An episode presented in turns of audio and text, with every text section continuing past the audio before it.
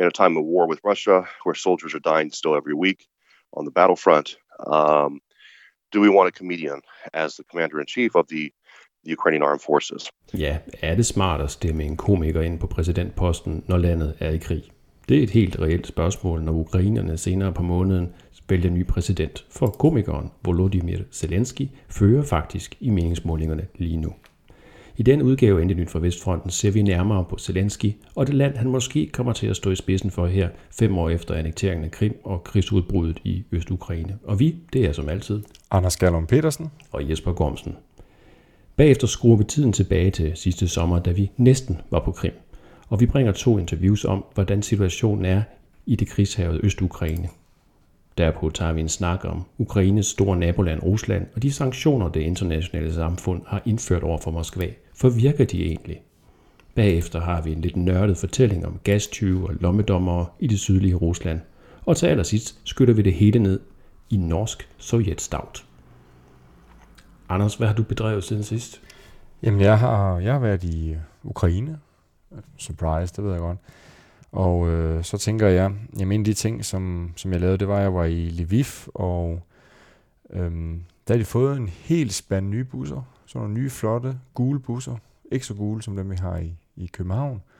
Øh, alle sammen nye, det er ikke brugte busser for en gang skyld. Øh, og det, jeg stussede ved, det var, at jeg faktisk læste et interview på mesteren for Lviv, øh, som indtil for nylig var en del af præsident øh, kapløbet. Han, altså tiden han gået ud, og supportere en anden kandidat. Det er en anden sag. Men i den her artikel her, der sagde han, at han ville, en af deres største udfordringer, det var den offentlige transport i, øh, i Lviv. Det er der så blevet gjort noget ved. Det er da lækkert. Og det mest interessante det er, at der er to bus, busfabrikker i Lviv, men der er blevet købt hviderussiske, hviderussiske busser. Nu er du må hjælpe mig og lytterne lidt. Hvorfor er det interessant? Jamen, jamen det er jo interessant, fordi at øh, at hvis man har sådan nogle lidt halvkorrupte lande, øh, så er der meget kammerateri, og så kunne man jo måske forledes til at tro, at uh, nok, man nok hjælper sin nabo, det vil sige nabobusfabrikken med, med en stor ordre, frem for måske at, at ringe til nogen, der er 500 eller 600 km væk. Hvad med dig, Jesper? Jeg har, jeg har flyttet. Jeg har ikke øh, lavet noget særligt spændende. Øh, og så har jeg malet, hvilket min computer stadigvæk øh, bærer præg af. Og mens jeg dryppede maling på min computer, der hørte jeg faktisk øh, Harry Potter på russisk, men det er vist også det, det eneste lidt russisk relevante, jeg har lavet siden sidst. Okay, men Kazakhstan, vi kan jo ikke undgå andet lige at bemærke, der er jo sket noget stort i Kazakhstan, Jesper. Nazarbayev, den store landsfader, der har været leder af Kazakhstan helt tilbage til sovjettiden, er trådt tilbage. Øh, og det mange kunne næsten ikke få armene ned, lige indtil at øh, den nye øh, præsident trådte til, og så erklærede han, der synes, at øh, hovedstaden skal nu kaldes Nusultan, altså opkaldes efter den afgåede præsident. Så øh, fremover, så skal man så lære at udtale ordet Nusultan. Jeg er ikke engang sikker på, at jeg udtaler det rigtigt. Og det er jo så... Nu, Nur Sultan, jo. Og det er jo så i stedet for Astana, som den hed indtil for nylig. Astana på kazakisk betyder jo bare hovedstad. Ja.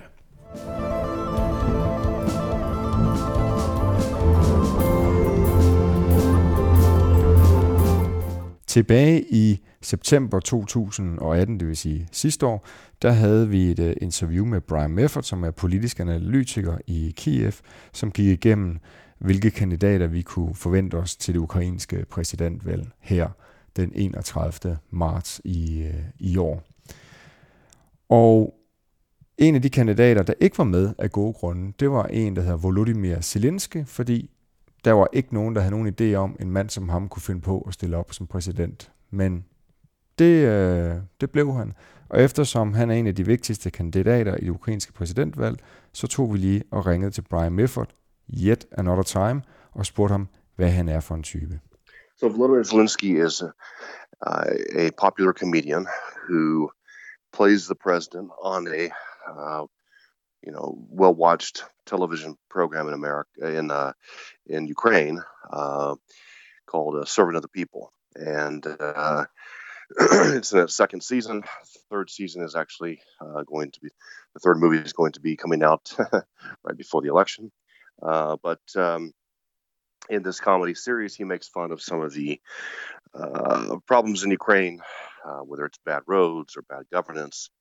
Uh, and so he's become essentially um, a political un. He's gone from being a political unknown to being, you know, in the lead for the presidential election. Volodymyr Zelensky er en komiker, som spiller præsident på et meget set tv-program, der hedder Folkets Tjener, forklarer Brian Mifford, og siger videre, at Zelensky er en klassisk protestkandidat, der basalt set ikke har en økonomisk politik. People who are voting for Zelensky are primarily voting for him as a way of voting against all. So he's a pro, he's a classic protest candidate.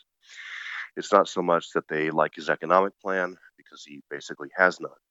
In fact, uh, you know, when it came to his platform, he said, um, you know, the Ukrainian people can write it. I don't care. It's uh, up to the Ukrainian people, which is a way for him to avoid having any, you know, strong policy positions which could be criticized. Um, so so far, in fact, he's actually been able to avoid most of the questions about what he would do in office. Although uh, that has actually, in the last few days, his positions on Russia have become a little more uh, well known. En af de rigeste og mest indflydelsesrige oligarker i Ukraine hedder Igor Kolomoisky, som ejer tv-stationen 1 plus 1, som Zelenskis program sendes på. På spørgsmålet om Zelensky er en galionsfigur for Kolomoisky svarer Brian Mifford, at de to helt sikkert har et godt forhold. They certainly have a good relationship, and um, you know neither one has denied that. Uh, Zelensky in his speech, uh, his speeches tries to put more distance and just you know uh, put more more distance between himself and Kolomoisky, which is some guy I know through business and so forth. He owns the channel, and uh, but uh, all indications all indications are that they they do have a good relationship and have had one for for years. Uh, you know, Mr. Kolomoisky has been influential in Ukrainian politics for you know for all of Ukraine's history. He's been close to Timoshenko before. Uh, he survived different presidents. Uh, he was very helpful in 2014 when the war started because he used his own money to hire on uh, mercenaries uh, to fight the Russian army. So he's a controversial figure, um, but he's obviously he remains very influential in Ukrainian politics. He and President Poroshenko have been in a, a big fight over the last three or four years, um, as the uh, the president has worked to remove his influence from some different state uh, bodies like Naftagaz, the state uh, oil company, and so forth. Præsident Poroshenko Kolomoisky har været oppe at toppes de sidste 3-4 år, da præsidenten har prøvet at reducere Kolomoiskys indflydelse på forskellige statslige institutioner, forklarer Brian Mifford. Vi spørger videre, hvordan Ukraines befolkning ser forbindelsen mellem Zelensky og oligarken Kolomoisky. The, uh, the, the oligarch connection is not the kiss of death. It doesn't kill uh, Zelensky's candidacy. Um, partly because number one, uh, people assume that all candidates have some connection to the oligarchs, uh, and typically they have in the past, uh, successful ones. Um, and number two, many people also uh, consider Poroshenko an oligarch. Um, you know, because of his chocolate business and uh, other investments. Um, the anti-corruption um, so the anti-corruption activist community uh, has been extremely hard on Poroshenko uh, during his presidency uh, for not doing more to fight corruption. Um, and uh, so a lot of people see it as a moral equivalency that, uh, well, Poroshenko's an oligarch too, so it doesn't really matter if Zelensky's close to Kolomoisky, everyone's close to oligarchs and so forth. Um, so um, there's not a lot of, uh, how to say, not a lot of negative uh, being associated with an oligarch, even though oligarchs themselves are generally viewed as negative. Folk forventer, at alle kandidater har en forbindelse med oligarker, og nuværende præsident anses også som værende en oligark. Så oligarkforbindelsen ses ikke som værende specielt negativ. Vi spørger Brian Mefford, hvilke chancer Zelensky vil have mod enten den nuværende præsident Poroshenko eller Julia Timoshenko i en anden valgrunde. Eftersom vi optog dette i slutningen af marts, vil vælgerne, når du hører dette, allerede have besluttet, hvem Zelensky skal møde i anden valgrunde. Right. So if you look at the polls now, um, Zelensky is actually winning against both candidates, uh, both Poroshenko and Timoshenko. Um, you know, the thing is, again, he is right now he's viewed as a protest candidate, and it's a way of saying, I'm angry with the system uh, by voting for Zelensky. Uh, however, Ukrainian voters have always been very strategic in their voting. So, you know, the first round is, is essentially a free vote. Um, you can vote protest. You can vote your protest with the system by voting for Zelensky. Uh, but in the second round, then you have to, you know, ask yourself, okay, in a time of war with Russia, where soldiers are dying still every week on the battlefront, um, do we want a comedian as the commander in chief of the, the Ukrainian armed forces? So this is a serious question. So in the first round, yes, of course, uh, the numbers right now show Zelensky winning against both candidates, but the reality is he would have a um, it, the race will be much closer in the runoff when it really matters, uh, particularly if Poroshenko is the the opponent for uh, Zelensky. Uh, my guess is that that race would be uh, much closer, and uh, that's probably the only scenario where Zelensky loses in a runoff. Brian Mifford, der arbejder som politisk rådgiver i Kiev, fortæller afslutningsvis, at eneste scenarie, hvor Zelensky risikerer at tabe valget, vil være, hvis en anden valgrunde vil blive imod den nuværende præsident Poroshenko. Til orientering så afholdes anden valgrunde den 21. april, så fremt ingen kandidat for over 50 procent af stemmerne i første valgrunde.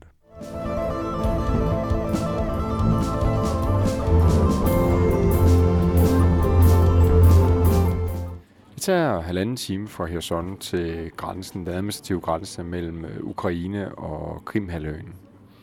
Jesper og jeg, vi tog ind på busstationen her i morges og skulle videre. Desværre så var der ikke rigtig nogen øh, busser, der kørte med, så vi tog en øh, privatbil, som købte, hvor vi købte nogle sæder for 250 øh, grivner per, per styk. Vi satte os ind i en, øh, en ret ældre BMW. Vi startede med at køre ud af byen, det tog lidt tid. Og øh, det, der jeg bemærkede, det var, at naturen lige uden syd fra Kherson meget lignede øh, Vestjylland. Faktisk med sådan nogle fyretræer, der var ikke var særlig høje, i, øh, der groede i, i sandjord. Meget flot, men også meget svedigt. Da vi kom længere væk, så øh, var det marker. Det erstattede af marker, typisk med, øh, med solsikker. Og så kom vi her frem til det her sådan, grænseområde der. Vi var lige inde stop og se på den der sådan, vandkanal, som leder vand til Krim. Den var i 2014 blevet tilstoppet af aktivister, og senere selvfølgelig med tilladelse fra regeringen. Så der er nu basalt set ikke løber noget vand længere via den kanal til, øh, til Krim. Men øh, der hvor grænsen går, den fiktive grænsegård mellem øh, Krim og Ukraine, der står faktisk tre Vestas vindmøller og troner. Det er faktisk nærmest sidste stop, før at vi kommer ind på det her område, som, hvor man kører igennem en, øh, først en ukrainsk vagtpost, hvor vi fik at vide, at det vist skulle være et øh, minefelt. Øh, senere blev vi så stoppet af det ukrainske politi, som ville tjekke bilpapirer. Øh, de var høflige, og der var egentlig ikke noget i vejen, men man kan se, at bygningen var blevet bygget her for meget, meget nylig. Og nu sidder vi så her og får en is på mellem den der politistation og rent faktisk der, hvor at øh, det sidste del af Ukraine stopper. I hvert fald det sidste del af den, den del af Ukraine, som Ukraine selv har kontrol over. Og der står nogle soldater med automatrifler og tjekker, at folk har ukrainske pas. Vi spurgte, om øh, vi kunne komme igennem. Jesper, kunne vi det? Det kunne vi godt, men så skulle vi have fået en tilladelse i Kherson, og så skal kræve det selvfølgelig også noget på den anden side, på den russiske side, at man har et visum for at kunne komme ind. Men øh, vi kørte sammen med en, en far og hans datter. Øh, han boede i, i sin Faropel indtil 2014, og så, øh, ja, så, så flyttede han, fordi at land, altså hans, hans ø, hans hjemmeegn blev, som man siger, besat. Og han siger, at det er en stærk tvivlsom fornøjelse at komme hertil. Øh, jeg ved ikke, hvad han hentyder til. Altså det er sandsynligvis både det, at han ikke bryder sig om, at der er kommet en, en grænse her, øh, når hans, hans hjemmeegn er blevet besat. Men det er også lidt en, øh, et stykke Wild West. Øh, Øh, man kan næsten se vindheksene flyve her hen igennem. Vi sidder under sådan en, øh, en solparasol, øh, der reklamerer for, for ukrainsk øl. Og øh, i det her lille aflukke, vi sidder der er der sådan hver anden stol er ved at gå op i, i, i sømne, på grund af, at den er stået fremme i solen alt for længe. Den her herre, han fortalte, at, øh, at, øh, at lønningerne er steget, alle de offentlige lønninger er steget på Krim, men øh, forbrugerpriserne er så også steget i hvert fald 50 procent, fordi at alt nu skal transporteres øh, enten af søvejen, eller det er i hvert fald de første 3,5 år. Og så det, da man har fået broen over Kertjstrædet, så kan man selvfølgelig også transportere ved, via, via landevej. Øhm, så alt det altså mener han ikke, der er sket det store fald i, i levefoden inde på, øh, på, på selve øh, Krimhaløen.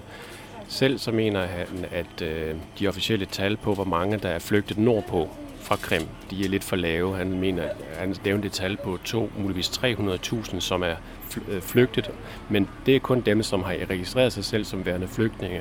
Han synes, det var lidt under sin værdighed, fordi at øh, han åbenbart har, har fået et job igen og kaldt sig flygtning, så han tæller ikke med den statistik. Men øh, måske flere hundrede tusind har valgt at, forlade Krim øh, i 2014, da, da Rusland indlemmede øh, den her øh, halvø, der siden 60'erne havde tilhørt den, den Ukraine.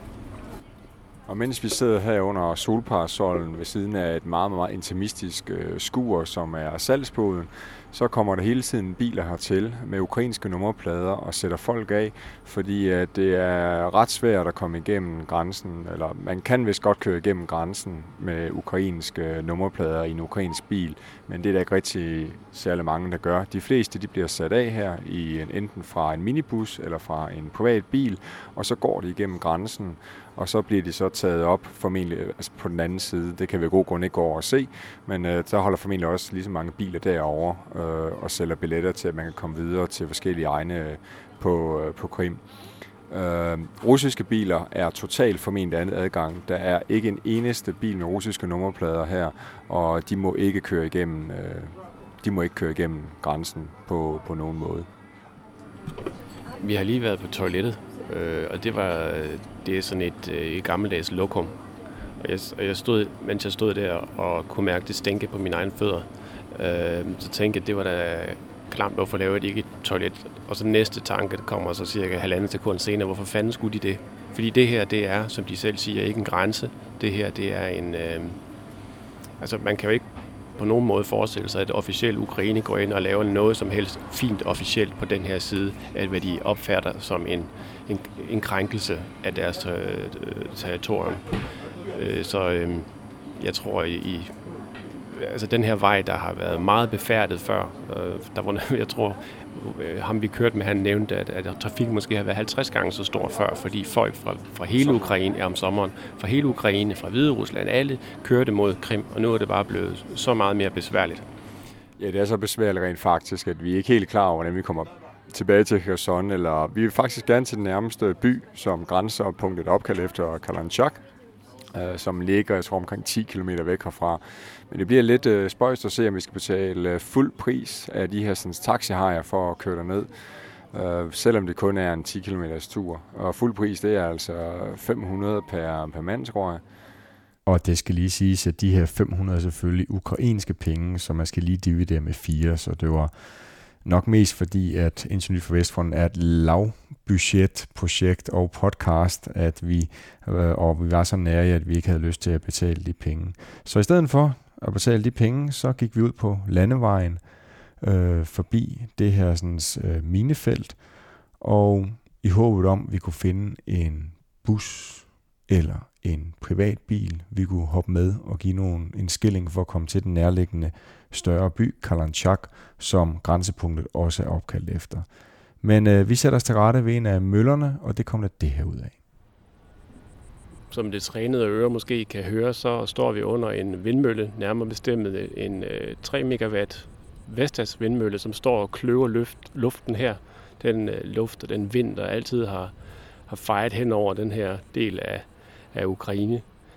Øhm, området her, det har jo til været græsk. Der har været små græske bystater rundt omkring. Øh, og så har det tilhørt øh, Byzans, og så har det tilhørt Krim-kanatet, og så i 1780'erne blev det her russisk.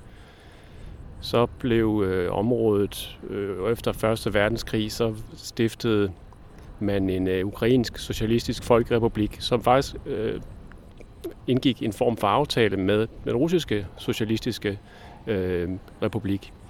Om, øh, og det blev jo så, så man ved, i 22 til øh, Sovjetunionen.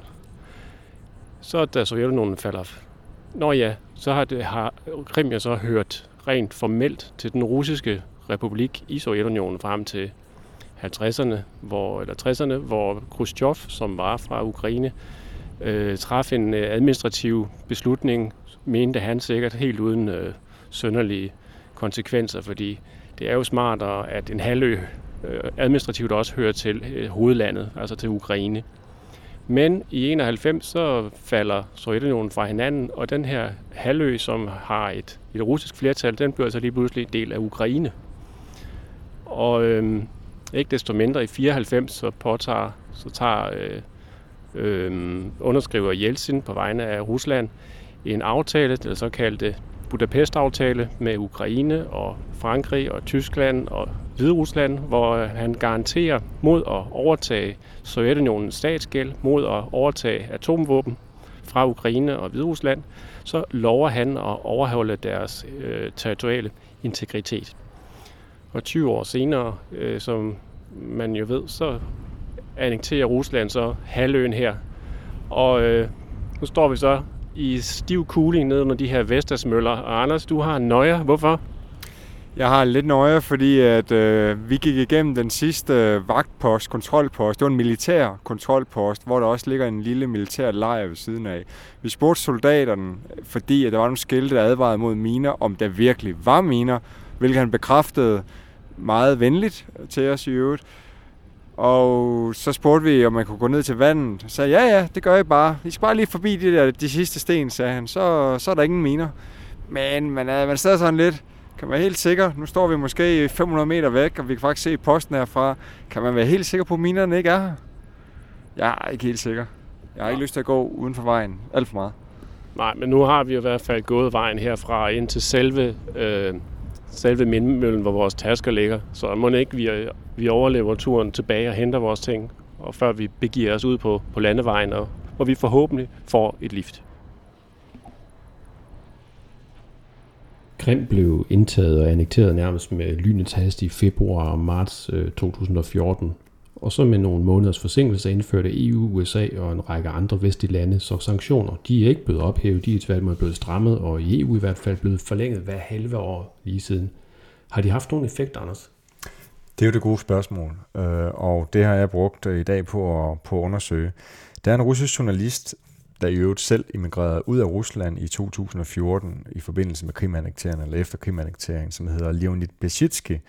Og han havde lavet, skrevet en, en ret fin artikel på Bloomberg, som er det relativt store amerikanske medie, øh, hvor i han henviser til en øh, rapport. Der findes ikke særlig meget dokumentation faktisk på det her område her.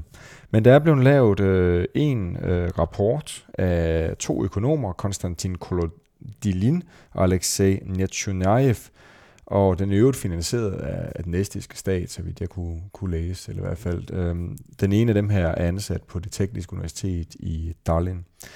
Og basalt set, så har de med nogle økonomiske teorier analyseret det her emne her, og kom frem til, at indvirkningen af sanktionerne fra EU mod Rusland er meget lille økonomisk set, mens at indvirkningen på EU-zonen, altså eurozonen, øh, altså på grund af sanktionerne forårsaget af Rusland, her taler vi madvarer, øh, sådan set er helt ubetydelige, eller ubetydelige. Det er deres konklusion.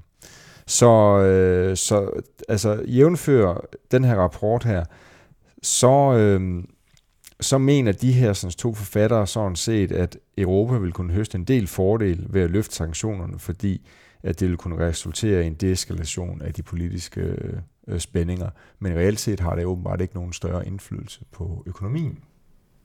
Har det så haft, altså har sanktionerne haft en effekt rent politisk?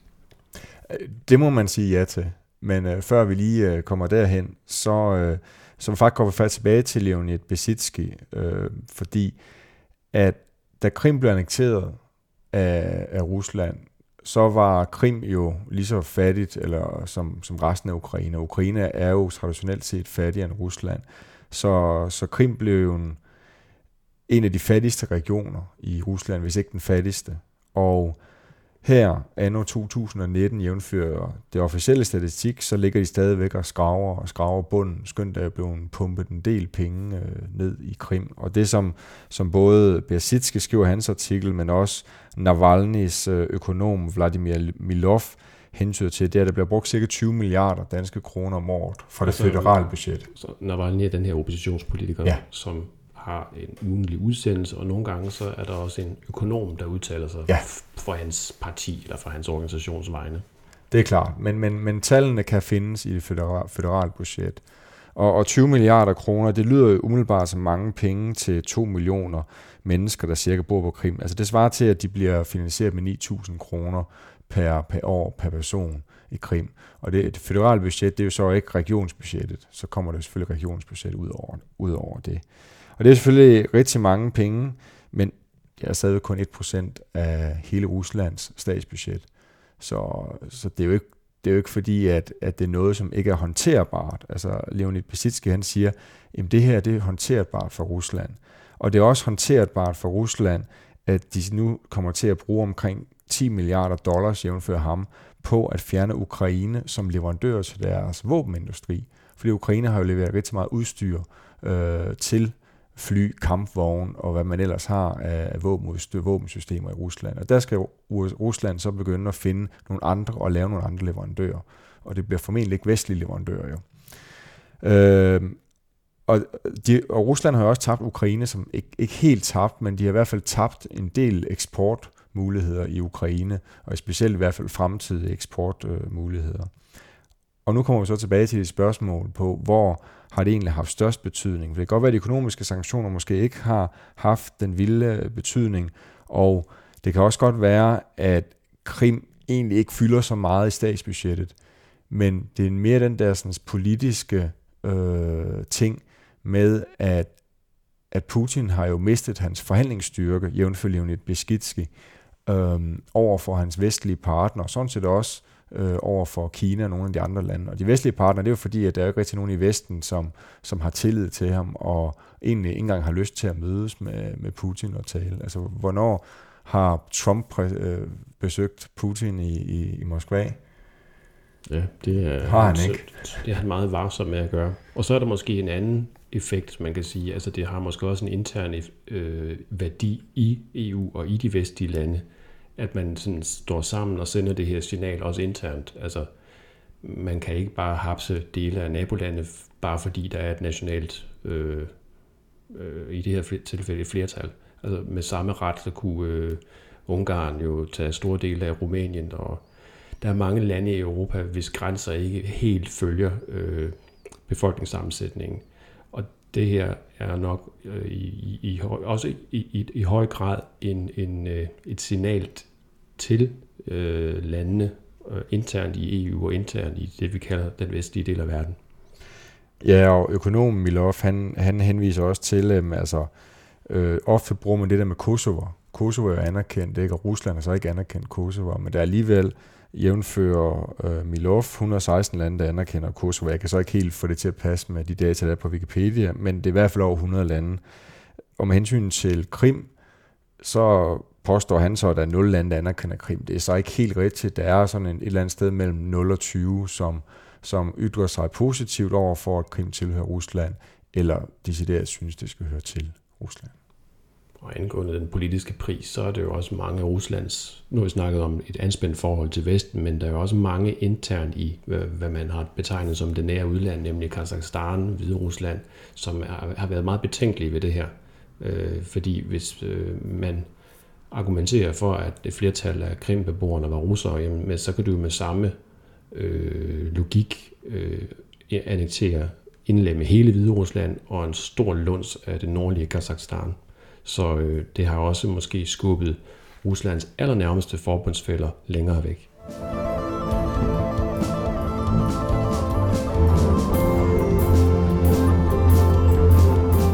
Sidste sommer der besøgte vi det danske ingeniørfirma Biers kontor i Odessa. Der har det ikke altid ligget. Birt åbnede først kontor i Lugansk, men rømmede det, da krigshandlingerne brød ud. Flere af Birs medarbejdere flyttede dengang med Bir fra Lugansk til Odessa, og vi fik et interview med en af dem, Igor Nepran. Меня зовут Непран Игорь. Вот. Я родом из Луганска. Igor Nepran er født og opvokset i Lugansk i det østlige Ukraine. Han var på sidste år af sin Ph.D., da hans institut i 2013 fik besøg af Dinara Akrigitova og Thomas Sillesen. De to var på jagt efter unge, dygtige ingeniører til den ukrainske afdeling af firmaet BIR. Igor kom til samtale og blev derpå tilbudt et job. Han nåede imidlertid kun at arbejde i Birs lokaler i Lugansk i ganske få måneder. Начнётся действие в Луганске, вот непонятные der begyndte at ske underlige ting. Magten skiftede hænder, og en skønne dag blev kontoret stormet af oprørere. De brød ind, smadrede døren. De troede åbenbart, at der var nogle værdier, eller at der gemte sig nogle soldater på kontoret. De besluttede derfor at tjekke, om der skulle ligge nogle våben, men de fandt ingenting, tog ingenting. Men det var ubehageligt, at de var brudt ind, og derefter besluttede Dinara Akshigitova og Thomas Sillesen at lede efter en anden by i Ukraine at arbejde fra. De besluttede sig for midlertidigt at flytte til Odessa. De søgte i første omgang efter lokaler i nabobyer, men cheferne kunne i sidste ende bedst lide Odessa og valgte at åbne et kontor her. Ей все-таки больше понравилась Одесса, ну и Томасу. Igor havde på det tidspunkt en kæreste og tog hende med til Odessa. De er senere blevet gift og har fået barn. De har lige været i Lugansk for at vise barnet frem til bedsteforældrene. Det er ikke svært at komme til Lugansk, forklarer Igor, men det tager lang tid. Før kunne man tage nattoget fra Odessa og ankomme i Lugansk næste morgen. Nu tager det halvanden til to døgn, alt afhængig af, hvor lange køerne er ved tollen og ved overkørselsstederne. Situationen derovre er trist. Mange fabrikker står i dag på standby. Det vil sige, de venter, uvidst på hvad. Der er mange, der søger arbejde. Mange af Igors bekendte og slægtninge er enten rejst til andre egne af Ukraine eller til Rusland. Man kan ikke sige, at de primært er taget til Ukraine. Det er nok snarere 50-50. I selve Lugansk er der meget få fabrikker, der kører. Primært fordi de på grund af sanktionerne ikke kan sælge det, de producerer til for eksempel Europa. Mm, Før krigshandlingerne brød ud, følte Igor sig som ukrainer. Men han ville helst undgå den skældne mellem ukrainer og russer, for han vidste, at enhver forandring ville være svær og ville få betydning for samfundet. Hvad så med dine slægtninge, dem der blev? Hvordan ser de på Ukraine eller Rusland, spørger jeg. Те, которые уехали в Украину, за, ну, за Украину, понятно. De, der rejste til Ukraine, er for Ukraine, forklarer Igor. For dem, der blev Lugansk, spiller medierne en stor rolle. De hører ikke den anden side, den ukrainske side af historien. De hører kun det, som de får at vide, og tror på det, fordi det er hver dag. Det bliver sagt hele tiden, og derfor har de ikke andet valg end at tro på det, de får at vide. Og selvfølgelig siger de, at det er Ukraine, der beskyder. Dem, der er blevet Lugansk, bryder sig ikke om Ukraine. De er for en indlemmelse i Rusland.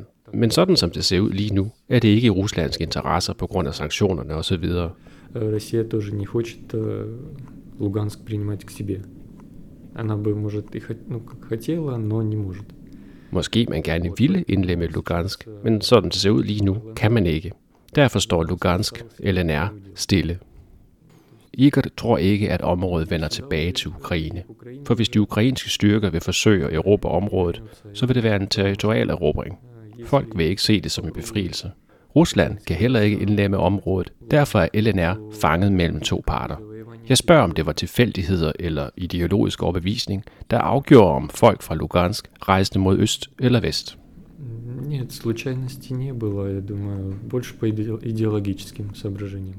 Der var ingen tilfældigheder. Det var nok mere ud fra ideologiske overvejelser, ud fra hvad der stod nærmest, og ud fra hvor man havde familie, enten i Rusland eller i Ukraine, svarer Igor. Hans mor stammer fra Odessa-regionen. Derfor står Ukraine hans hjerte nærmest. Af de af hans bekendte, der rejste til Rusland, har de fleste slægtninge der, fordi Lugansk-regionen ligger lige ved den russiske grænse. Mange er rejst fra den russiske naboregion, Rostov, ind i Lugansk. Det er cirka 50-50. Nogle havde slægtninge i Ukraine, andre i Rusland. Det var rødderne, der bestemte, hvor man rejste hen, forklarer Igor. Da det hele begyndte, var der mange af Igors bekendte, der ønskede at løsrive sig og blive en selvstændig stat eller et autonom republik, for de mente, at alle pengene gik til Kiev.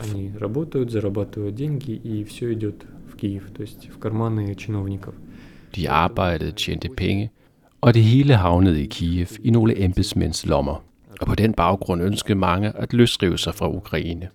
Men Igor tror ikke, det skete uden en vis indflydelse fra Rusland. Da kamphandlingerne begyndte, var Igor allerede rejst til Odessa, men han har hørt, at folk var bange for at gå på gaden. Og soldaterne, der kom, det var hjælp fra Rusland, fordi de idealistiske oprørere, der var, ville ikke have kunnet holde Lugansk mod den ukrainske hær. Jeg spørger, hvordan folk reagerer, når Igor fortæller, at han forlod Lugansk. А Когда мы в Одессу приехали, то здесь люди не замечали того, что идет война. Da Igor og hans kæreste kom her til Odessa, da kampene begyndte, var det som om folk ikke var klar over, at der var krig. På den ene side var det meget rart ikke at tænke på, at der var krig og konflikt, men på den anden side, når man vidste, at ens slægtninge stadig var der, så skar det i hjertet at tænke på, at der var beskydning, og at det kunne ramme deres huse, eller Gud forbyde det, dræbe en af deres slægtninge eller venner. Men at komme til Odessa, det var som at komme til en anden stat. Man talte overhovedet ikke om det. Her holdt folk bare fri og tænkte ikke over, hvad der skete i landet. Я думаю, что нужно н- решать не, не силой, а именно дипломатическим путем. Igor mener ikke, at konflikten skal løses med magt, men med diplomati. Magt vil kun forværre konflikten. Folk er vrede nok på hinanden i forvejen. Og hvis man vil bruge magt, bliver det blot værre. Vold avler vold, mener Igor. Hvis Ukraine samler mange tropper, så vil der også komme mange russiske tropper, og det mener han ikke, der vil komme noget godt ud af. Problemet skal løses på diplomatisk vis, og der skal findes nogle fællesmængder. Han formoder, at Lugansk eller LNR vil forblive i Ukraine, men som en autonom republik, ligesom Krim var, før den overgik til Rusland. Det tror jeg er løsningen, slutter Igor Nebron. как автономная, как республика. Вот как был до того, как э, Крым отошел к России, как Крым был тоже, он был автономной республикой. Вот, я думаю, решение м, вот в этом. Det var Igor Nebrans historie om situationen i Lugansk. Men hvordan står det til i den anden oprørsrepublik, Donetsk? For tre dage siden havde vi besøg af Julia Samakvalova og bad hende kommentere Igors fortælling og sammenligne med sine indtryk fra Donetsk. Med os i studiet, der har vi nu Julia Samakvalova. Du er antropolog, journalist og, og kunstner. Du har ikke været i LNR, altså i Folkerepubliken Lugansk, men du har været i den anden selvudråbte øh, republik, DNR, Donetsk Folkerepublik. Kan du genkende Igors fortælling?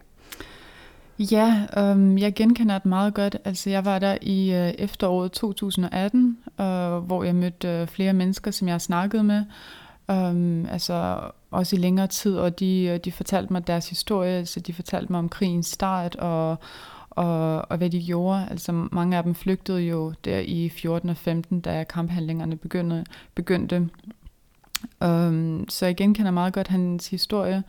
Og, øh, og jeg vil sige, at, øh, at dem, som jeg snakkede med derovre, øh, de fleste af dem er orienteret altså imod Rusland. Så, så jeg tror, at dem, øh, dem, der var orienteret mod U- Ukraine, altså er rejst til Ukraine, og dem, der er blevet tilbage, øh, de er hovedsageligt orienteret mod Rusland nu. Øhm, Igor han bruger nogle gange ordet krig. Er det også et indtryk, man, man har, når man er i DNR, at det er et område i krig? Eller er der sådan en slags hverdag? Der er en, øh, en hverdag i, i storbyen nu, altså fordi at krigen har varet så lang tid, og folk er simpelthen udmattet og, og trætte af det. Altså de, de har jo børn, de har arbejde, og de vil gerne have en normal hverdag til at hænge sammen. Så man prøver lidt øh, at glemme, at, øh, at der er krig, og man kan heller ikke høre skuddene og, og eksplosionerne i, i centrum af byen. Så, så folk altså prøver lidt at, at lukke øjnene for det, og, og prøver at få en normal hverdag til at hænge sammen. Um, der er mange kulturelle aktiviteter nu, masser af teater og børneklubber, og folk prøver ligesom at, at glemme lidt, at, at der stadig foregår krig. Men, uh, men det mærkes selvfølgelig meget tydeligt stadig i de områder, som er tæt på frontlinjen. Altså i det, i det vestlige og det nordlige områder af, af Donetsk, og det i udkantsområderne, der kan man stadig høre skud uh, hver eneste aften. Øh, Igor siger, at situationen i Lugansk den er trist, og hele området er sådan sat på standby. Nu er Donetsk lidt større. Hvordan ser det ud der? Um, ja, altså... I, øh, i byen, jamen så, som jeg sagde, altså folk, folk prøver lidt at, at beskæftige sig med noget andet, altså at læse bøger og, og gå i teateret og, og skrive poesi og tage til gudstjenester. Altså man prøver sådan lidt at, at lukke af for altså, nyhederne om, at øh, der igen er blevet skudt nogen, at der igen er blevet dræbt nogen, at der, at der igen er eksplosioner, fordi altså, krigen har, øh, har stået på nu på femte år, så, øh, så folk er godt udmattede. Um, øhm, ja, men, øh, men man kan godt mærke, at, øh, øh, at der er sådan øh, en isolation der, øh, altså en ret deprimeret tilstand. Der, der er ikke så mange forretninger, der, der er åbne. Altså alle, alle bankerne er lukket ned. Um, der er mange af firmaerne og fabrikkerne, uh, som også er lukket, og, og folk har en meget, har meget lav løn. Um, så man hører fra alle, altså de klager over, at de ikke har penge nok til at få dagen til at hænge sammen, og de har alle sammen flere jobs, og, og nogen tager uh, altså også job uh, i Rusland, for, for eksempel altså skriver artikler for, for medier, eller, eller rejser til Rusland på sæsonarbejde for, for at tjene nok penge, fordi det kan man ikke altså i selve DNR. Sådan helt lavpraktisk øh, mobiltelefoni og kreditkort, virker det i, i området? Um, det, det virker kun uh, altså internt i, i området, uh, kreditkort i hvert fald. Um, siden, uh, siden alle bankerne lukkede ned, så har uh, republikken og den selv udråbte Republik øh, Donetsk, de har lavet deres egen centralbank, um, men man kan sådan set kun bruge det internt i, uh, i, i Donetsk-republikken. Og så har de også uh, altså deres egen SIM-kort, som, som kun virker i republikken selv. Men de fleste borgere der, de har faktisk tre SIM-kort, så det ene bruger de til at ringe til Ukraine, det andet bruger de internt, og det tredje bruger de til at ringe til Rusland. Tror man på, at man en dag bliver del af Rusland?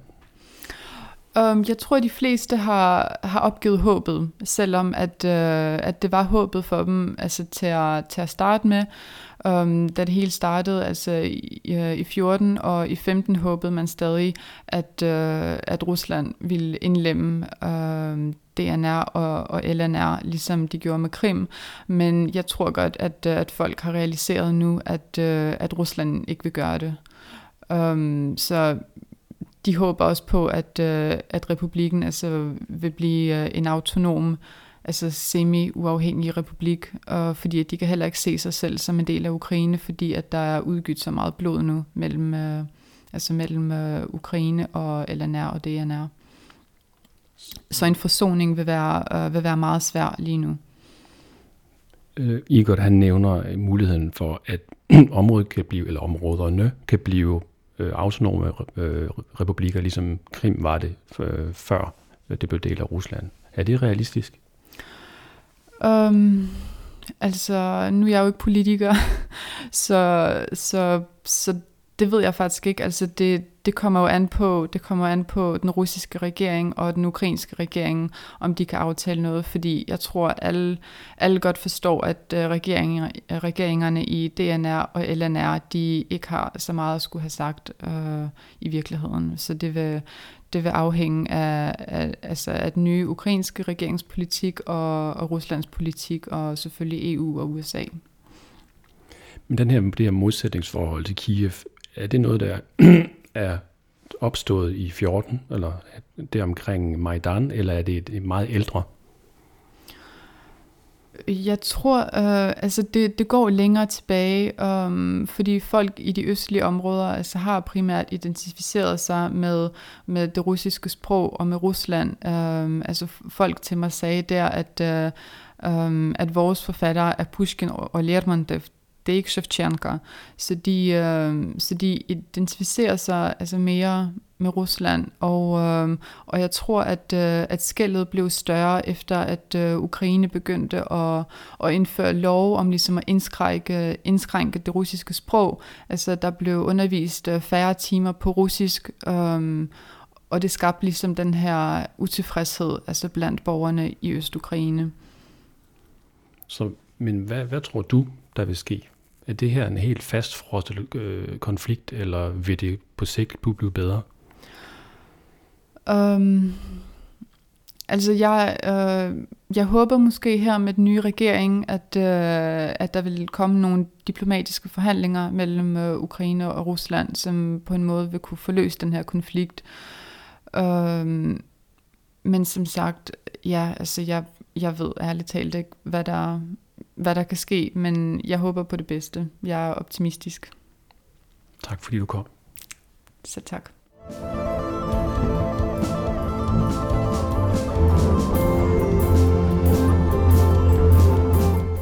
Jeg gør det i sofaen, jeg gør det i sengen. Jeg har også gjort det i smug på badeværelset, altså tjekket nyheder. Jeg indtager absurde mængder nyheder, trygte, æderborgerne, digitale. Men gør det mig egentlig klogere?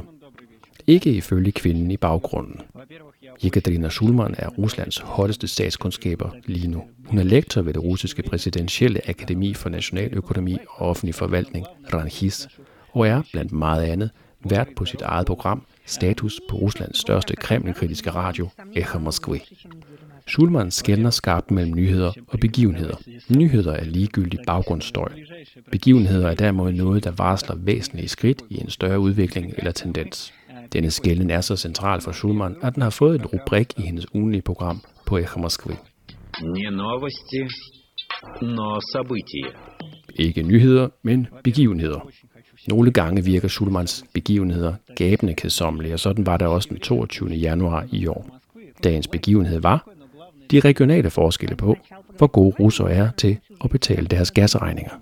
Over til Schulman Если мы посмотрим, а, значит, э, платежную дисциплину по а, газу в целом, то у нас... Hvis vi ser på russernes betalingsdisciplin, så udgør de ikke betalte fællesudgifter kun 5% af regningerne. Og hvis vi tager den centrale eller den nordvestlige del af Rusland, så er dette tal vel at mærke omkring 3%. А в республиках Северного Кавказа такие долги достигают 60%. Еще раз Men i de nordkaukasiske republikker udgør gælden 60% af regningerne. Ser man på gas, så ser det endnu værre ud. Her står det nordkaukasiske føderaldistrikt for 80% af al gæld, siger Schulman og understreger, at tallene stammer fra statsejet Gazprom, så det er altså ikke en påstand fra en eller anden ondsindet organisation. Eller foreslår vært Michael Nike. Siger Schulman og fortæller, at Gazprom i september i al ubemærkethed holdt møder med ledelsen i den nordkaukasiske delstat Kabardino-Balkarien og åbenbart har forsøgt at løse problemet lige siden. Men så skete der noget uventet den stedfortrædende statsanklager i Tjetjenien, indleverede et søgsmål ved en domstol for at få afskrevet gæld for, hvad der svarer til 900 millioner danske kroner. Det gjorde han med hjemmel i en lov om, at hvis det er fuldstændig urealistisk at inddrive gæld, så kan man afskrive den. Og den 16. januar i år fik han rettens ord for, at tjetjenerne nu havde fået afskrevet 900 millioner kroner. Relativt hurtigt blev det tal på mystisk vis til 300 millioner, for så at forsvinde helt fra offentlige tjetjenske hjemmesider Alle andre steder end på en hjemmeside tilhørende Gazproms datterselskab Gazprom Region Gas Grozny. Начался скандал. Og så begyndte skandalen at rulle. Gazprom var selvfølgelig stærkt misfornøjet. Statsanklagemyndigheden var heller ikke begejstret og kærede den dom, deres egen medarbejdere havde fået igennem. Og så var der den overbudspolitik, der nu greb om sig.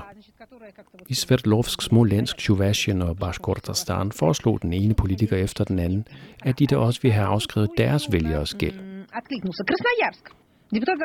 I Krasnojarsk foreslog en lokalpolitiker at afskrive ikke alene gældsposter for vand og varme, men også realkreditlån. Og endelig foreslog en landspolitiker i Dumaen at afskrive hele den russiske befolkning alt gæld for fællesudgifter i deres lejligheder, forklarede Ekaterina Schulman.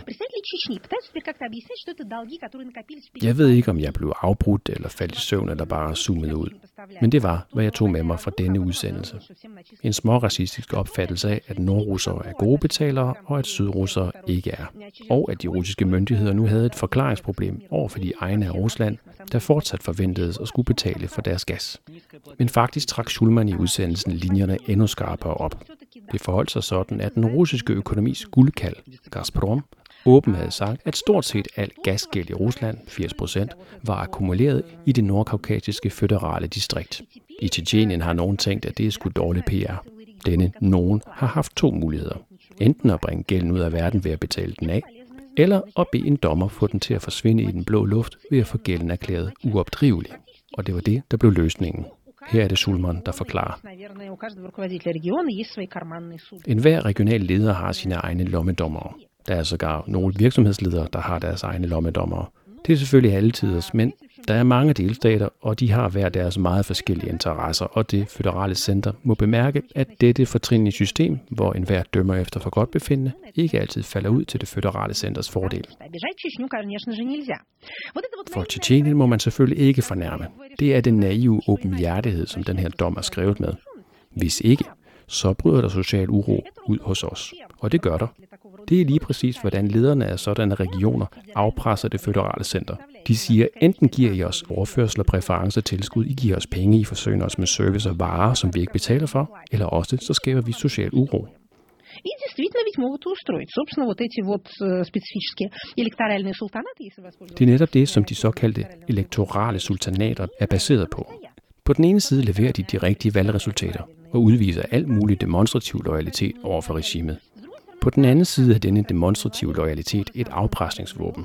De her fantastiske afstemningsresultater, alle de her 80 eller 90 procent, hele den her superhøje valgdeltagelse, det er i lige så høj grad en trussel som en tjeneste. Det vil sige, at en regional leder siger, se I bare, hvor godt styr jeg har på min befolkning. Jeg holder styr på dem i jeres interesser, men kun så længe, som vi kan tale os til rette. For så snart vores aftale ikke passer mig, så kan jeg skubbe hele den her valgsejr i en anden retning. Derfor vil det nok ikke lykkes at gøre de dårlige tjetjenske betalere sure. Omvendt er det også svært at afskrive hele den her gæld for øjnene af hele den russiske federation, opsummerede Schulman de russiske myndigheders dilemma den 22. januar. Derpå glemte jeg alt om dårlige tjetjenske betalere. Lige indtil den 31. januar, da den 32-årige senator fra Karachevo, Cherkessien, Rauf Arasukov blev anholdt midt under en afstemning i det russiske overhus. Senere på dagen blev Raufs far, den 59-årige Raul Arasukov, anholdt, og der blev foretaget rensagninger i samme sag i flere forskellige russiske byer. Sagen blev dækket massivt af de russiske statsmedier. Arashukov Jr. blev tiltalt for at have bestilt legemord på to politiske modstandere. Также в рамках уголовного дела задержан его отец Рауль Арашуков, который... Arashukov Senior blev tiltalt for underslæb for omkring 3 milliarder danske kroner. Og nu blev det spændende. Arashukov Senior var indtil sin anholdelse chef for Gazprom Меж Region Gas og havde ansvaret for distribution af gas i Karachevo, Cherkessien, Kabardino-Balkarien, Dagestan, Ingushetien og Nordossetien. Arashukov Senior fik ifølge avisen Vedomosti flere familiemedlemmer placeret i chefstillinger og indgik aftaler med en række virksomheder om at aftage langt mere gas, end de havde brug for. Denne ekstra gas stjal Arashukov-klanen og solgte videre. I alt skal klanen have solgt 6,5 milliarder kubikmeter gas videre til virksomheder og privatpersoner, der har betalt upfront. Det vil sige, at jeg og Jekaterina Schulman tog fejl. Mange forbrugere i det sydlige Rusland har betalt for deres gas, men pengene er ikke havnet i Gazprom, men derimod i Arashukov-klanens lommer. Så vidt, så godt. Men anholdelsen af Arashukov junior og senior efterlader imidlertid en lang række ubesvarede spørgsmål. Er der virkelig ingen i Gazprom, der har lagt mærke til, at der er blevet svindlet med 6,5 milliarder kubikmeter gas, hvilket for øvrigt er dobbelt så meget gas, som Danmark brugte i 2017? Og hvordan kunne Arashukov junior, der taler et dårligt russisk, Сегодня у нас в районе не просто проходят выборы, ну и как вы видите, сегодня праздник. og kun har seks års skolegang i bagagen, overhovedet blive senator i det russiske overhus. Nogle kommentatorer påpeger, at Arashukov juniors anholdelse langt fra er enestående. I alt er 12 senatorer i tidens løb blevet sigtet på drab, mens de har siddet i senatet. Den russiske forsker Tatjana Stanovaya fremhæver, at det er forkert at tænke på Arashukov som en politiker. han er snarere en af de mange ansigtsløse forretningsfolk, der har tjent penge på at være tæt på magten, og i hvert fald indtil nu har kunnet bruge sin parlamentariske immunitet til at beskytte sine egne og sin families forretningsinteresser. Ifølge den russiske avis RBK har sagen mod Raul og Rauf Arashukov været undervejs længe, og den har været forbi den russiske efterretningstjeneste FSB's interne tjeneste for forsvar af grundloven og bekæmpelse af terrorisme. Det er uvist, om man tilfældigvis først havde fået alle beviserne på plads, netop 14 dage efter den ubelejlige domsafsigelse i Tjetjenien, eller om han har skubbet sagen ud i lyset for at aflede opmærksomheden fra dommen. Flere journalister fremhæver, at Radashukov-klanen har været berygtet helt siden 90'erne, og at den har været den eneste reelle konkurrent i Kaukasus til den tjetjenske præsident Kadyrov. Det er den ikke længere.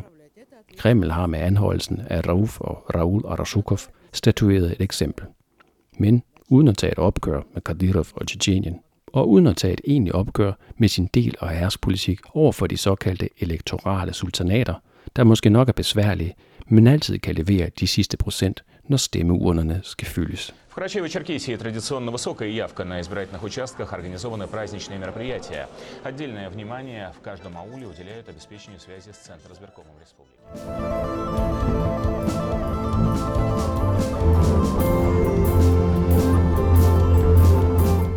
Og mens Jesper han skramler rundt i studiet, så øh, vil jeg igen øh, hive lidt vrede ud af lommen fra i går aftes, hvor en af mine veninder sendte et opslag fra en Facebook-gruppe, der hedder russiskdansk.forum.dk.